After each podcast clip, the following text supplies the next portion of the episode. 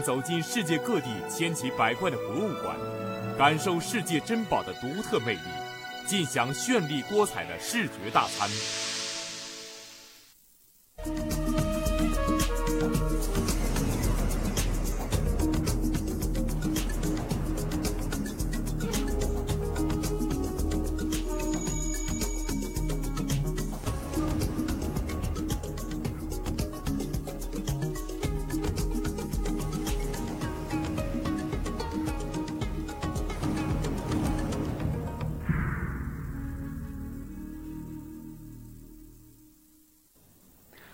观众朋友您好，欢迎您收看我们的系列节目《爱上博物馆》，我是白桦。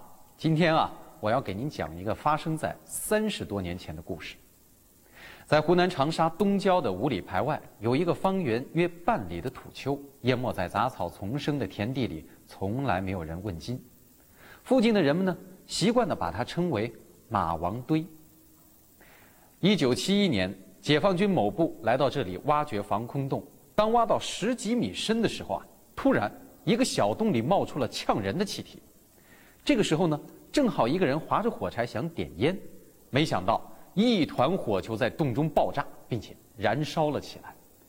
这是怎么回事呢？难道这洞里埋藏着什么不为人知的秘密吗？一九七一年，还是文革时代。在地下军事工程中发现神秘的喷火现象，立即引起高度重视。报告一直打到湖南省，询问了地质部门等多家单位，但是没有人能够解释到底发生了什么事情。马王堆的奇异现象似乎与考古界多年来的一个传说有关。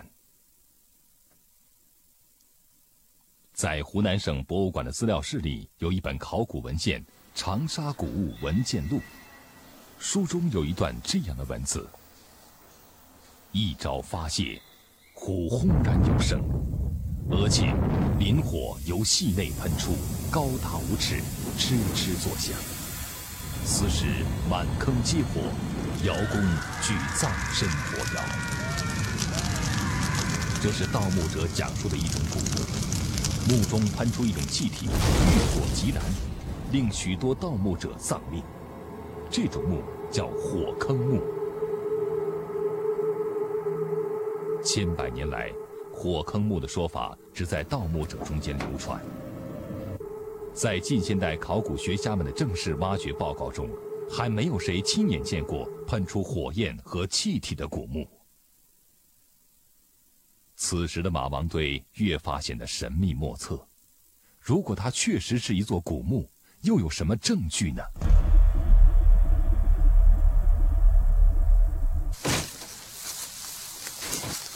在发现神秘喷火的二十天后，马王堆火坑古墓的挖掘正式开始了。十一天后，考古队员们找到了神秘古墓的位置。这是一个巨大的墓坑，它的开口长二十米，宽十七米，就像一个通向阴间的大门。在马王堆现场，考古专家们顺着古人挖的墓坑台阶，一级一级地向下挖去。几天后，被认为是插旗杆的土洞在下挖两米后消失了。但随即出现的新情况，却让人们的心又紧缩起来。在挖到第三层时，相继发现了三个盗洞，那是不知什么年月的盗墓贼留下的。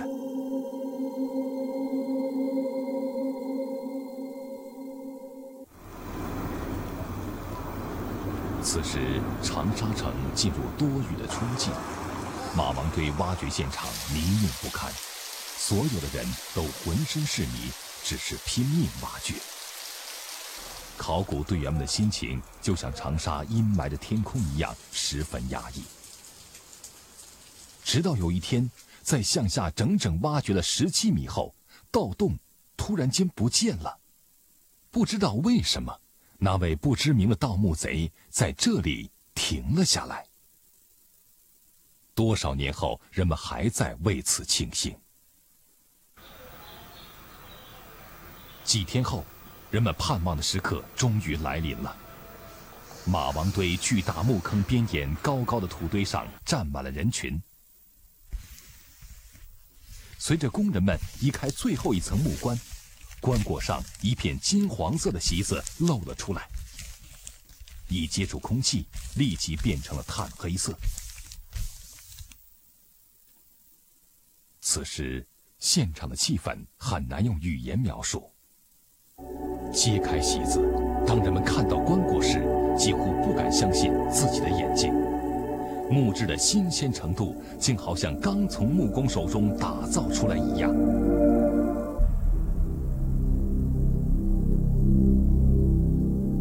在围观者好奇的目光中，棺盖被缓缓移开。人们首先看到的是一种像红茶一样的液体。提出了两瓶棺液后，液体被倒掉了。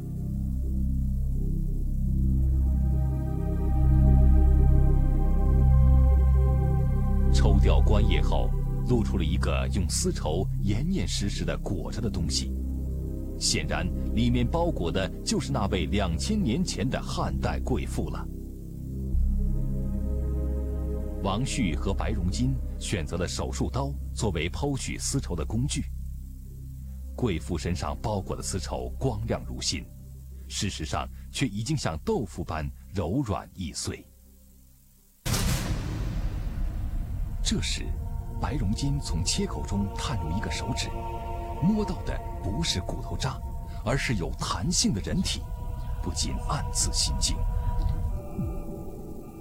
白荣金从事考古工作多年，提取触摸过的古物无数，但是这样的手感还是第一次。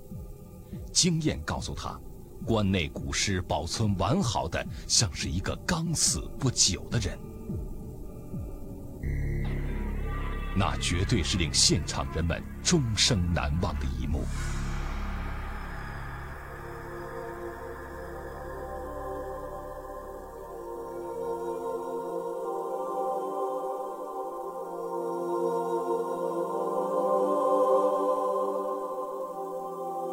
这是一幅有些恐怖的女尸，肌肤具有弹性，润泽有光。从尸体腐烂程度上看，死亡的时间像是只有几个月。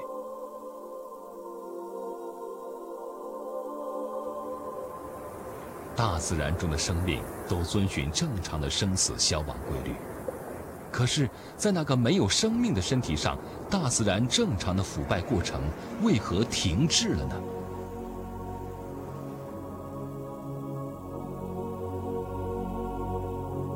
他静静地躺在博物馆里。犹如一具人体标本。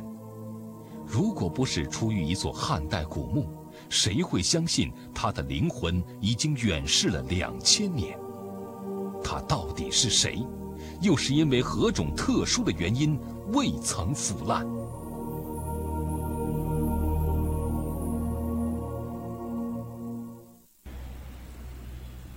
就在人们为汉代贵妇的身份议论纷纷的时候。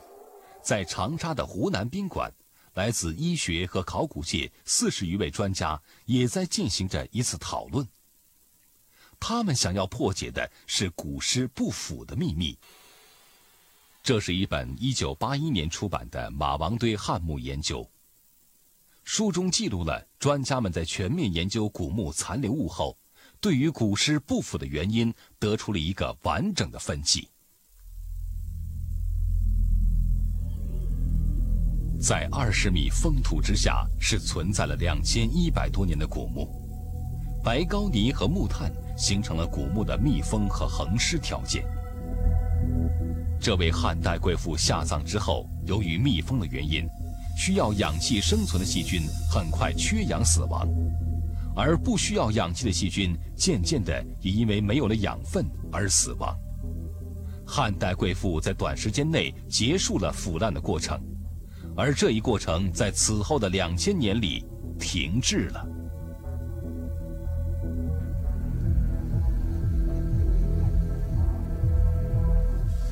不知道是因为巧合，还是古人的别具深意，这些官业和蜜蜂、恒湿、无光照、缺氧等，完美无缺的条件同时出现，于是产生了这位传奇的不朽女士。